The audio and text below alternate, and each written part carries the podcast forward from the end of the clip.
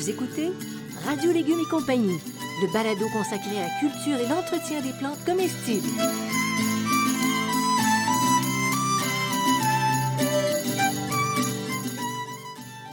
Laitue, Basilic, plantation, poivron, bleuet, pollinisation, haricots, arrosage, fraises, insectes ravageurs et maladies, concombres. fertilisation. Radio Légumes et compagnie, le balado qui vous dit tout pour cultiver et entretenir simplement les plantes comestibles de façon naturelle.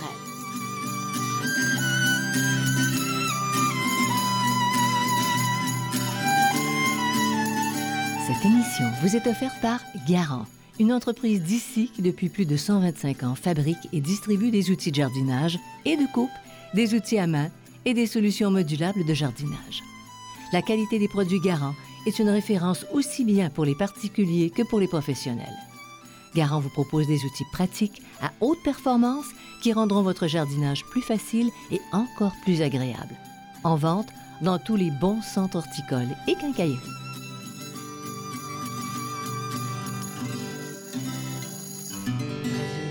Et compagnie vous parle de la Lune. Pas vrai? Bonjour Bertrand. de la on vous Lune? parle de la Terre parce qu'on parle de Terre. Oh oui, non, non, on n'est pas dans la lune ce matin, pas du tout. Alors, salut tout le monde. On- on- Aujourd'hui, est-ce qu'on On tombe dans les prunes? Je sais pas pourquoi. Ouais, c'est parce que tu as peur de tomber dans les prunes, c'est ça. tomber hein? dans les Puis là, prunes. quand tu tombes dans les prunes, tu tombes dans la lune. OK, je comprends le succès. Quelle expression? Tomber dans, les, prunes. Ben, on, on dit tomber dans les pommes ou tomber dans les prunes. Mhm. Donc, la question philosophique aujourd'hui, c'est être ou ne pas être dans les prunes. Alors, on parle de prunes.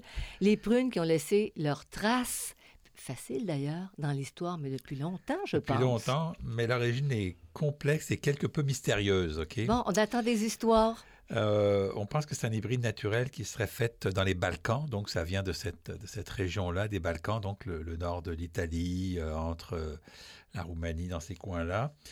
Pour les pruniers euh, européens, les pruniers japonais, eux, sont originaires de Chine. On les appelle japonais, mais ils viennent de Chine en réalité, mais aussi de Taïwan, le nord du Laos, du Myanmar et du Vietnam, donc dans cette région-là. Puis d'ailleurs, quand on voit des, des vieilles... euh, des, des images, Oui, il y, a des, il y a des pruniers, c'est un grand Oui, symbole. c'est un grand symbole des pruniers japonais. les oui, Asiatiques, oui. Effectivement. On a quand même trouvé des noyaux fossilisés de prunes sauvages qui datent de plus de 8000 ans dans la vallée du Rhin et supérieur et du Danube. Donc, ça a migré, ça a été cultivé beaucoup plus avant, là, parce qu'on parle originaire là, des Balkans. Mais donc, des Balkans, c'est descendu jusqu'au Rhin et au Danube il y a 8000 ans. Et ça, c'est des preuves tangibles. Tangible, c'est les noyaux. C'est l'avantage qu'on a avec les, fruits par rapport aux légumes, c'est qu'on retrouve les noyaux. Euh, on en a retrouvé qui remontent de 3 à 7 000 ans, donc il y a- on est dans les prunes depuis un petit bout de temps.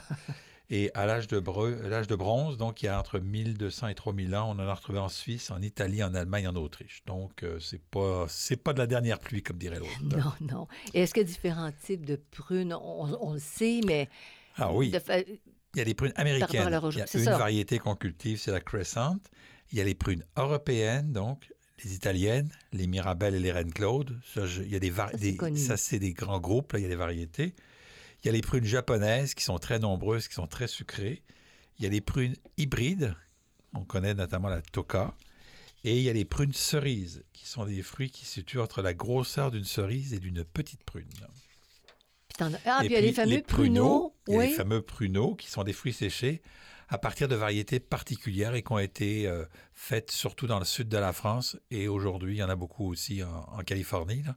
Mais euh, le pruneau est le fameux pruneau d'Agen qui est une marque déposée aujourd'hui. Et donc, ça, c'est un- une toute autre histoire que je vous raconterai peut-être un, Un jour. jour. Mais que vous trouvez racontée dans mon livre, étonnante histoire de fruits, bon, parce que c'est une histoire quand même assez longue. Mais c'est intéressant tout ça. Moi, je trouve que c'est passionnant. Tu sais, le cheminement euh, d'un d'un fruit à travers l'histoire. Mais tu parles de 8000 ans. Oui, C'est assez fou. C'est ça. Oui, alors. Que si vous pensez que ça arrive tout seul dans votre, euh, dans, dans votre panier d'épicerie, c'est pas le cas. Et puis, il existe différentes variétés aussi de Oui, prunes. il hein, quand on, jaunes, voit l'épicerie prunes un jaunes, peu. des prunes rouges, des prunes bleues et puis des prunes pourpres pour la peau. Puis il y en a qui ont la peau, la chair jaune, verte, rouge, bleue, noire, multicolore même. La pulpe en général, moelleuse ou ferme, hein, il y en a deux sortes. Il y a celles qui ont- sont très moelleuses, puis qui sont très fermes. Puis il y en a qui ont des noyaux adhérents ou pas. Je ne rentrerai pas dans les détails, mais c'est cette manière-là qu'on dif- on définit les, euh, les prunes, là, des noyaux adhérents ou pas. C'est le type de prune. Comme on voit, il y a beaucoup de sortes de prunes différentes et donc on va Mais- catégoriser ça par adhérent ou non adhérent. OK, pour le noyau. C'est ça. Mais Bertrand, tout ce que tu viens d'ouvrir ici comme, comme grande parenthèse, Ouais. on n'a jamais ça à l'épicerie. On a même... Il y a très Ben peu oui, de variétés on- ici. non, attends, on- attends. La chair multicolore, là, Ben, on entend, on en a. Ouais. Ouais, de temps en temps, ça, ça, ça, ça dure pas longtemps. Là, on en a, on en a parfois, mais c'est pas tout le temps. Mais si on a le privilège, admettons, de. Si on rêve de planter un prunier dans notre cour, on va aller chercher quelque chose d'exception. Ouais, ben ça dépend Ah. tout le temps pour qui là, parce Sur une- que parce que moi personnellement, c'est la prune Mirabelle que j'aime, la prune jaune. Ce serait la seule que tu planterais. C'est la seule que je planterais, c'est les prunes jaunes. Il y en a qui aiment les, les, les, les qui aiment les, les prunes brunes. Donc, il y, a, il y a tellement de variétés qu'on peut vraiment s'amuser avec ça. Donc, tu peux faire des choix, des choix qui sont Oui. euh, en, en. Pour toi, là, Oui. puis ça pousserait au Québec, Oui, pas de absolument, problème. Absolument. Alors, Puis là, si vous voulez chercher les variétés, ben, je vous réfère à mon autre livre, Le jardin fruitier, qui lui vous donne toutes les variétés. Donc là, tu peux avec faire les, là, les tu bonnes- fais ton les choix. variétés qui sont, euh, qui sont résistantes aux notes du noir. On va en reparler un petit peu. plus. Oui. Alors, si tu nous parlais maintenant du type de pollinisation que ça prend pour avoir des prunes, il faut quand même pas faire venir ça de quoi? Damas ou... Ça, hein? les- les prunes, c'est très spécial. C'est une pollinisation croisée. Donc, ça prend deux variétés différentes. Et ça, c'est très important parce que c'est une source d'échec, la pollinisation, chez le, prunier. Vous ne pouvez pas vous contenter d'avoir un prunier puis rien à côté. Il faut absolument deux pruniers pas trop loin. Et il y a des pruniers qui sont les meilleurs pollinisateurs. Le prunier américain, la Crescent, est un très bon pollinisateur pour tout le monde. Le prunier noir, qui est aussi un prunier euh, indigène au Québec, qui est plus rare, mais qui est un très bon pollinisateur aussi pour toutes les variétés. Et le prunier japonais, qui est aussi un très bon pollinisateur. Si je comprends bien ce que tu t'expliques, là, il faut que tu aies un pommier à ton goût, un, un prunier qui est à ton goût, Oui. que tu choisis, mais il faut que tu ailles en chercher un américain, prunier noir ou prunier japonais Ça, que tu mets en doublé. Ça, c'est un... Non, tu Non, vas prendre une autre variété en doublé quand tu as un petit terrain. Ça, quand tu as un grand terrain, tu peux te permettre d'avoir trois, quatre variétés de prunes plus ces pruniers-là, OK? Oui. Ce que je vous donne, c'est les meilleurs pollinisateurs, là, tu sais. Fait qu'on a intérêt à les On a choisir. intérêt à les choisir, mais ils ne vont pas donner des fruits très intéressants. Mais il te les faut sur ton terrain. Il Ben, t'en faut au moins un, mais pas C'est obligatoire. pas obligatoire parce que sur les petits terrains, ça marche pas. Là. Sur un grand terrain, oui. Si Ah, t'as- devient gros? Ben un oui, prunier, un prunier, quand ça devient assez gros quand même, oui. Assez qu'est-ce que tu vas- qu'est-ce que tu fais, là? On part- Entre euh, un, un pommier un là. C'est un, c'est un- c'est un gros pommier, c'est un, c'est un gros pommier, c'est un, c'est un- c'est un petit pommier euh, ou un gros amélanchi, là. Bon, donc, c'est un, un un C'est un arbuste c'est- c'est- moyen. Ça- C'est un pas un arbre. Non, ben, c'est un, non, c'est- un ça. arbre. Ça dépend, des, ça dépend des variétés, ça dépend des plantes, ça dépend des formes. Il n'y a, pas de- y a pas de chose aussi simple que noir et blanc dans l'horticulture. Est-ce qu'on hein. peut acheter qu'un seul prunier Euh, sur un petit terrain? Sur un petit terrain, certaines, euh, certains vendent des pruniers avec plusieurs sortes de prunes sur le même arbre. Il faut savoir que Ah. ces arbres, ces arbres-là vont, vont- vont durer beaucoup moins longtemps que si on met deux pruniers, deux vrais pruniers. là. Le fait de mettre plusieurs variétés sur un même arbre, souvent, ça, ça coupe la, la vie de la, la plante. là. Ça, tu veux dire greffer. Il greffe, là, il greffe greffer, sur. Un, un seul. OK.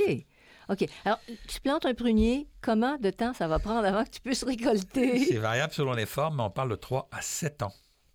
Ah. C'est assez long. Ouais. C'est assez long. Faut hein, un bon être fournisseur entre-temps. Oui, entre-temps, oui, il faut aies un bon fournisseur.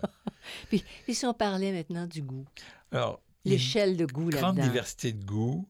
Euh, les saveurs diffèrent beaucoup d'une variété à l'autre parce que c'est le taux de sucre qui va, qui, va, qui, va, qui va changer. Il y en a qui sont croquantes à très juteuses et puis il y en a qui sont farineuses. Mais ça dépend comment on aime ça. Donc, il y en a qui sont très sucrés, d'autres sucrés acidulés, d'autres euh, franchement acides. Donc, il y a beaucoup de variétés dans les pommes, dans les, les pommes. Tu vois, moi aussi, les pommes Les prunes. prunes. C'est les prunes. Donc, on n'est on est, on n'est pas dans les pommes, on est dans les prunes aujourd'hui. Donc, euh, c'est euh, c'est cette euh, grande variété qui fait que cette grande variété de goût. Mais toi, est-ce que ça te dérange quand elles sont très surettes? Oui. OK. Moi, je suis un sucré, moi. Peut-être un sucré. Est-ce qu'il y a des gens que tu- qui aiment vraiment ça? Ou si on oui, peut je connaissais des ça? gens qui, qui aimaient, qui aimaient, surette, qui aimaient surette. surette, surette, là. Oui, tu sais, les gens qui mangent la, la moutarde à la cuillère, là, Ouais. c'est, ça, ça, ça aime les, les trucs forts et sûrs, et, et sûrs, là. C'est Bon. acide. euh, Et pourquoi pas?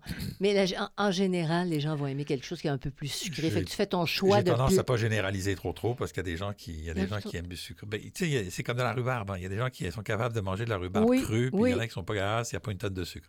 Comme moi. Donc, je mange pas de rhubarbe pour pas manger de tonne de sucre. Bon, alors maintenant qu'on a parlé de goût, on va parler de l'apport nutritif d'une prune. C'est tellement alléchant, tu dis, il doit y avoir quelque chose là, là. Alors, suivant les variétés toujours, et plus elles sont rouges, plus il va y en avoir d'antioxydants.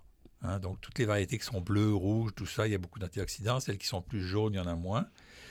Euh, Donc, c'est vraiment. ben, il y en a aussi dans, les- dans, dans celles à dominante jaune, mais c'est vraiment des dominantes rouges.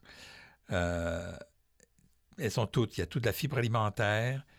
C'est une très bonne source de fer et de vitamine B6. Donc, si vous manquez de fer, vous manquez de, de PEPS, un peu de fer et vitamine B6. C'est une bonne source de vitamine B2, B3, de C et K. OK? Ainsi que de cuivre, de magnésium, de manganèse et de potassium. Donc, c'est assez riche, les prunes, là, en général. Ça soutient son homme. Oui, ça soutient, et sa femme aussi. Et sa femme aussi. Euh, Est-ce que ces des plantes sont exigeantes au plan de la culture, les besoins de cette, de cette plante, de cet arbuste-là? Plus ou moins, c'est une plante de plein soleil. Ça, ça demande le plein soleil, mais elle est un sol plus ou moins riche, meuble, frais, bien drainé. Donc, on va la classer dans les plantes moyennement gourmandes et moyennement assoiffées. Donc, c'est pas une plante qui demande beaucoup d'eau et qui va demander beaucoup de nourriture. Donc, c'est une plante entre les deux. Et est-ce que tu trouves que c'est facile à cultiver? Oui, c'est assez Oui. facile à cultiver si on prend soin de planter les bonnes variétés avec la bonne pollinisation. C'est vraiment le point le plus difficile, les bonnes variétés avec la bonne pollinisation. Ça revient encore à ton doublé de tantôt, là. Oui. Ouais, le prunier qui est, qui est un grand pollinisateur, puis l'autre que tu choisis pour le goût. C'est ça.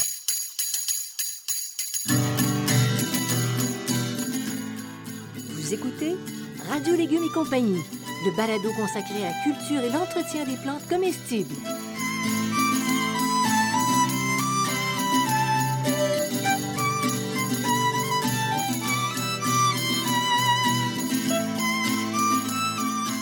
Il est temps de récolter vos fines herbes et vos légumes. Afin de rendre cette opération agréable et efficace, Garant Botanica propose sa gamme de sécateurs. Leur poignée antidérapante et ergonomique vous procure une expérience de tout confort. Fait de matériaux haut de gamme, ces sécateurs aux lames bien tranchantes permettent de réduire la fatigue et les tensions dans les mains. Découvrez les outils pensés pour jardiner en tout confort, même dans les endroits restreints. Les outils Garant Botanica accompagnent les jardiniers dans leurs projets. En vente dans tous les bons centres horticoles et quincailleries.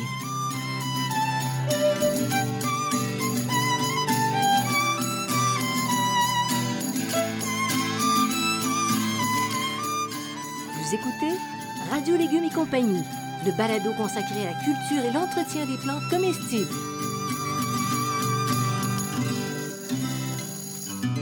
Bertrand, si on a un grand terrain ou un terrain moyennement, en tout cas qui peut accepter plusieurs pruniers, Oui.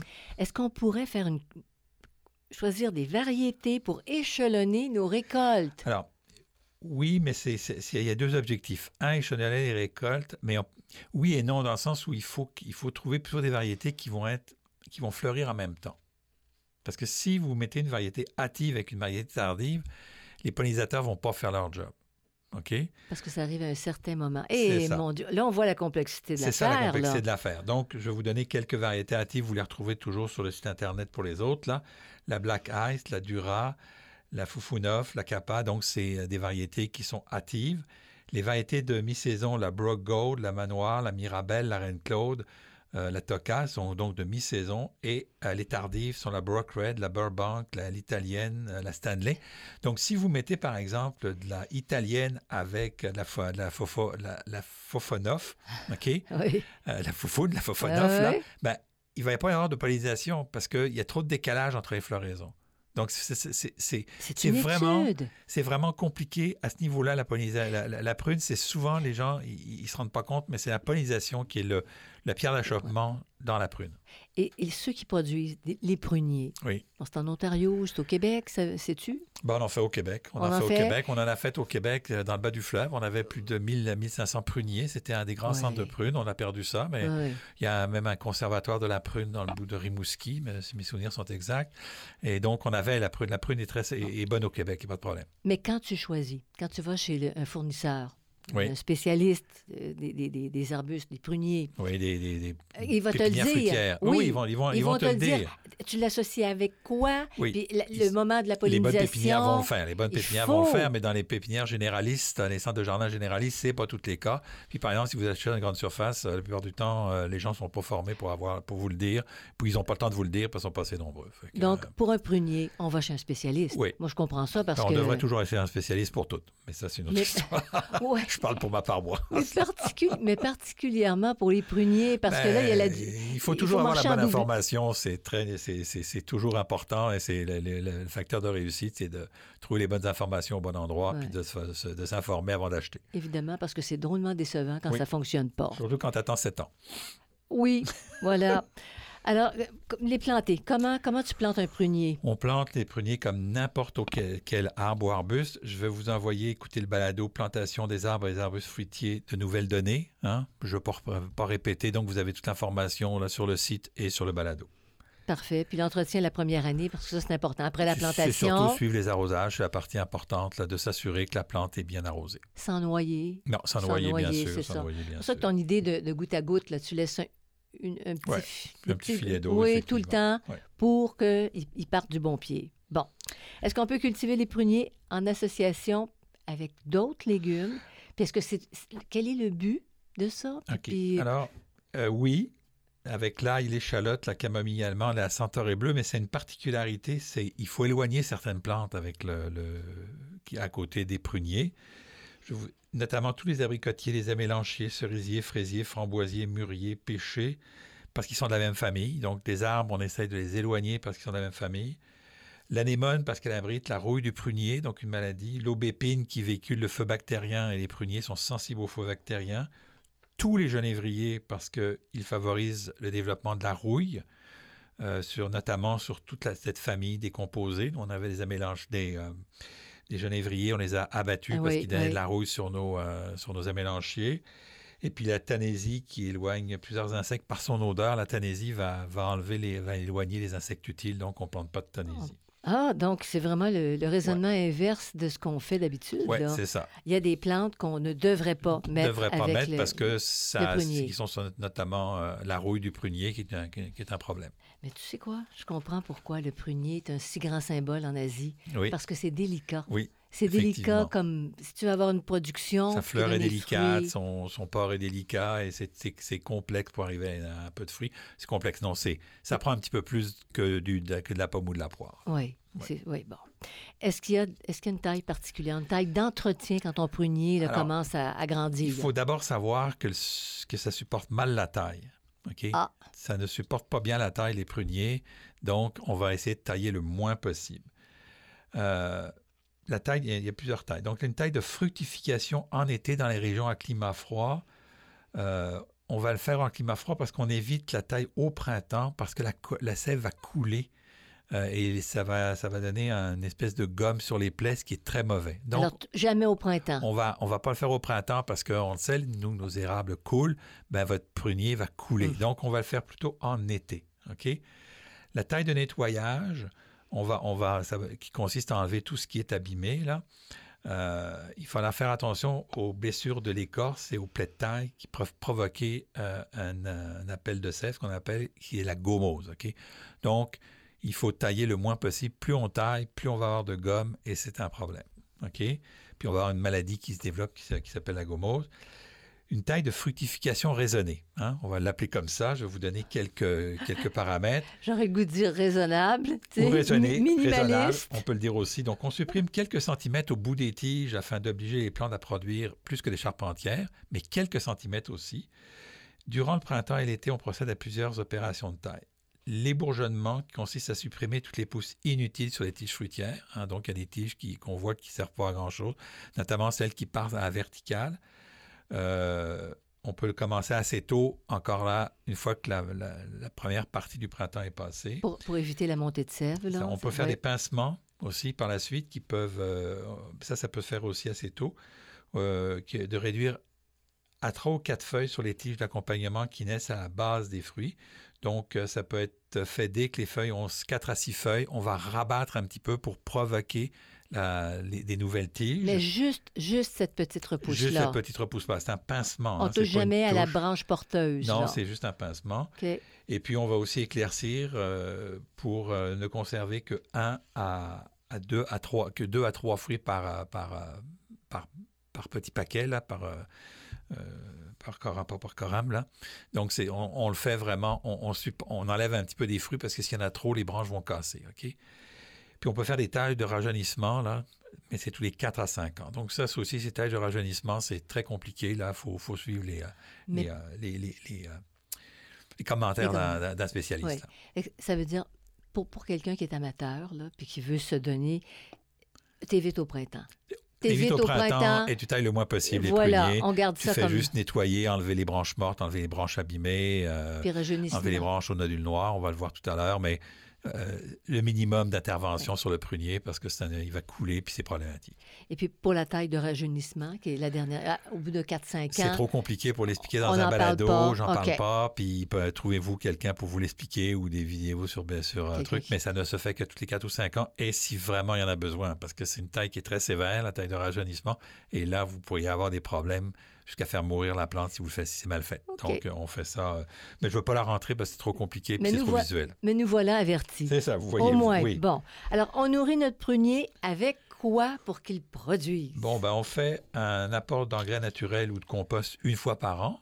Donc, euh, engrais naturel, ça, on le met autour des racines ou le compost autour des racines aussi.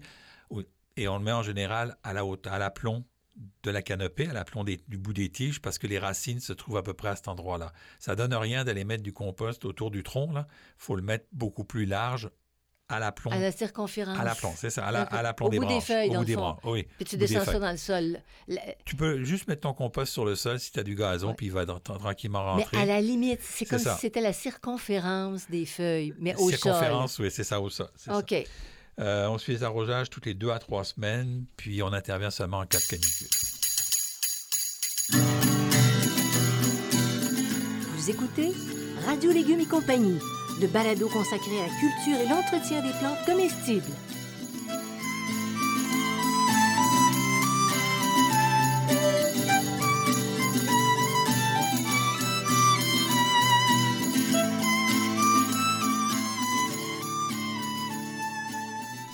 Passionnez pour la culture des fruits Je vous propose un livre technique abondamment illustré, Le jardin fruitier facile et naturel. Vous y trouverez une foule d'informations sur l'organisation du jardin fruitier, les choix, l'entretien et les récoltes de 10 fruits charnus, 11 petits fruits et 3 fruitiers grimpants. Si leur histoire vous intéresse, Étonnante histoire de fruits vous séduira par son originalité. Tous mes livres, produits 100% localement, sont en vente dans les librairies du Québec.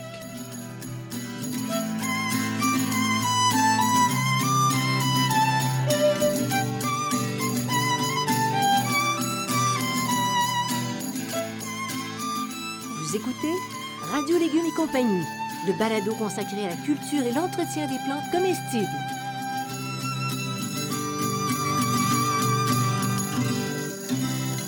Bon, alors, on est averti maintenant qu'il faut faire très attention aux tailles. Oui. Hein, tu nous as expliqué pourquoi. Ouais. Maintenant, restons positifs. Il y a des ennemis à cette bestiole. Oh, il y a des Il y ennemis. a des bestioles qui s'attaquent à notre Il y a le prunier. nodule noir, je vais vous en reparler, là, comment le contrôler, mais on va éviter les variétés qui sont sensibles. Euh, dans mon livre sur les fruitiers, je vous présente celles qui sont le moins sensibles au nodule noir. Là, il y en a qu'il faut complètement abandonner parce qu'elles sont très, sont très, très attaquées par le nodule noir. On a aussi quelques d'autres insectes ravageurs. On a des insectes ravageurs qui sont le ver de la prune, le charançon de la prune, les pucerons puis les chenilles défoliatrices. OK? Euh, je vous dirais que c'est le, le, ver de la prune qui est le plus embêtant parce qu'il rentre dans le fruit. Comme dans pour les maladies, on a la pourriture brune, le blanc, la rouille du prunier. Là, on en a parlé tout à l'heure, c'est vraiment, euh, si vous avez des, euh, des genévriers, c'est vraiment problématique. La maladie des pochettes qui attaque les fruits, la criblure des feuilles et la, le pourrier des racines. Le pourrier des racines, c'est si la plante n'est pas dans de bonnes conditions et par exemple les pieds dans l'eau, elle va pas trop aimer ça. Là, c'est une plante qui demande donc moyennement de l'eau. Elle va faire de la pourriture des racines. Bon. Et c'est fragile, c'est Oui, ça. c'est ça. C'est pas une plante facile, le prunier. Là. Mais quand tu le réussis, c'est magnifique. magnifique, oui. Ah oui. Alors, comment, par exemple, le nodule noir, comment tu contrôles ça? Le nodule noir, c'est vraiment un gros problème. hein. On a vraiment des gros problèmes de nodule noir. Ça a l'air de quoi? Les sapes, c'est euh, une excroissance noire de forme cylindrique sur la branche. hein. C'est assez facile à voir. L'été, c'est pas moins, moins facile, mais l'hiver, on la voit, là, une grosse, euh, une Ça enveloppe? partie. Oui, oui, Ça enveloppe la, Euh, la- la branche, là. c'est ça. Donc, ça encercle la Ah. branche, puis euh, la partie supérieure va, être, va mourir parce qu'elle est plus irriguée. là. C'est-à-dire que la maladie, elle, euh, l'excroissance va prendre toute cette, euh, cette euh, toute la- toute l'énergie de la sève, donc la partie au-dessus va mourir. C'est difficile à contrôler. Je vous le dis tout de suite, c'est pas évident. supprimer puis éliminer, éliminer le nodule-noir au fur et à mesure où il se forme en taillant au moins 10 cm en dessous. OK? Donc, vers où c'est pas Ça. touché. Puis si vous touchez avec votre, avec votre sécateur sur le nodule noir, il faudra le nettoyer parce que ça risque de poser des problèmes. Euh, donc, Irais-tu jusqu'à. À un moment donné, on nous disait de passer de l'alcool sur Oui. les lames? ben, dans le cas du nodule noir, Tu le ferais? moi je le fais. C'est quelque chose que je fais pas régulièrement. l'alcool parce que- 70% ou... Oui, 70, euh, l'alcool euh, qu'on même trouve, trouve en pharmacie. Du 70 va faire. Là. Ouais. On nous dit qu'il faut faire ça pour toutes les tailles, dans toutes les plantes. Là, à un moment donné, c'est pas possible. Moi, je fais pas ça, j'ai pas le temps. euh. Mais pour un prunier, Mais tu pour le un prunier, ferais. je le ferais. Un Hmm. prunier avec du nodule noir, je vais le faire. OK? Puis on peut euh, traiter avec une solution au soufre au début de l'attaque. C'est-à-dire que si vous vous laissez aller avec... le- il, faut, il faut vraiment passer tous les, euh, tous les hivers, aller ramasser le nodule noir. Si vous, vous, vous le voyez que s'il y en a, vous pouvez attaquer avec du soufre au printemps, mais si vous vous laissez aller, moi j'ai vu des, des cas où il y a du nodule noir dans tout l'arbre, ça va être un abattage. Oui. Euh, ça va être un abattage de l'arbre. Mais il faut le détruire aussi. Ou le brûler. Il faudrait idéalement le brûler, là, ce qui n'est pas toujours une bonne idée. Mais T'en vois même pas ça dans le, la- recyclage des villes. Le recyclage des villes va le détruire, là, mais idéalement, c'est vraiment de le détruire là, parce que c'est une plante, c'est une, euh, comment dire, c'est une maladie qui est très, qui est, qui est très C'est agré- embêtante, là, c'est qui est très agressif. agressive. Ça peut, ça peut, dé- ça peut euh, amener l'arbre à mourir complètement là, au bout de quelques années. Donc, votre prunier que vous avez attendu 7 ans, ben, il n'y a plus de prunier. Ben oui. C'est un peu Bon. ennuyeux. Mais regardons ça d'un côté positif. Quand Oui. est-ce qu'on sait que la prune est mûre pour la récolte? Ben, quand elle Hein? commence à tomber naturellement, hein, c'est un des fruits qu'on va ramasser euh, au- à terre. On va secouer les branches. hein, le- on, secoue, on secoue le prunier. hein, se faire secouer les prunes, d'où l'expression Mhm. se faire secouer les prunes. OK? Et euh, les fruits sont alors bien colorés, parfumés, la chair est souple. Donc, ça peut être soit ramassé au sol, soit cueilli à la main. Mais quand vous voulez, euh, ils mettent des fois, ils mettent des toiles en dessous, donc ils, ils secouent le prunier, puis ils vont ramasser les fruits après. Donc, euh, c'est cette expression qui dit euh, se faire secouer le prunier pour se faire ramasser. C'est ça. Parce que si tu le cueilles, si tu le cueilles sur l'arbre, c'est pas nécessairement qu'il est mûr. si, tu, si tu brasses ta branche, puis que Ouais. ça descend, ça bouge pas, c'est qu'ils sont pas mûrs encore. Quand ils commencent à tomber, là, tu peux les récolter, ça y a pas de problème. là. Bon, mais ce qu'on mange à l'épicerie, là, ce qui nous- les, prunes qui nous sont vendues, tu- souvent elles sont pas mûres. Ouais, elles sont pas mûres. Ouais, elles sont dures, elles vont, elles vont continuer à mûrir À un temps. peu. OK, alors on, on conserve comment les prunes qu'on vient de cueillir? Ben, elles commencent à mûrir pendant, elles continuent à mûrir pendant deux ou trois jours à l'air ambiant. hein. C'est ça que font finalement les prunes qui nous vendent, qui sont pas tout à fait mûres, parce que si elles sont trop mûres, elles vont pas voyager. Donc, deux, trois jours à l'air ambiant. Sans ça, ça se conserve au réfrigérateur pendant une semaine. Une semaine. Bon, fait que c'est ça. Au moins, si, si tu as à partir en vacances, puis tes prunes sont sur le point de, tu peux les, tu peux les, les cueillir. Hmm. Les emmener, les emmener en vacances. C'est mieux de les emmener en vacances que de les laisser dans le frigidaire parce que tu Ça les as trouvés un petit peu abîmés. Puis de quelle manière les manger? Il y a toutes sortes de façons. Chacun a sa Fraîche, recette. Oui. Cuites, euh, en confiture, séchées, ben, les pruneaux. Euh, ben, cuites où on les utilise dans les desserts, les gâteaux, les tartes. Ouais, Euh, Il n'y a, pas tellement de- il y a pas de limite, les, les prunes, là, là, en compote, confiture euh, et whatever. C'est tellement l'été. Alors, on sort des prunes, Bertrand, qu'on sait maintenant, euh, qui sont un cadeau euh, issu de beaucoup de travail et d'amour. hein, on va De- dire ça. de- depuis des millénaires. Oui. Et puis, euh, si vous voulez, ben, vous allez voir les autres balados, radiolégumes.com, vous cliquez sur Subscribe, vous restez informé de tout ce qui s'en vient. Et puis, je voudrais remercier, avant qu'on se quitte, euh, Garant, ainsi que Xavier Gervais-Dumont pour la musique. Son- qui a les sécateurs qui vous permettent de couper les branches des, euh, des nodules noirs. Voilà. Mais oui. C'est là concept. Mais oui, mais oui, c'est de très bons sécateurs, de très bons outils. Oui. Et puis à Charles aussi pour son assistance technique. Alors voilà, pour euh, les prunes, c'est un sujet passionnant quand même. C'est un beau on n'y est pas tombé, puis on en est sorti. On en est sorti. Alors, à vos jardins, chers amis, merci beaucoup Bertrand pour ces informations. Puis on se retrouve euh, en quelque part entre la Lune, la prune et la Terre. À la prochaine. Bye!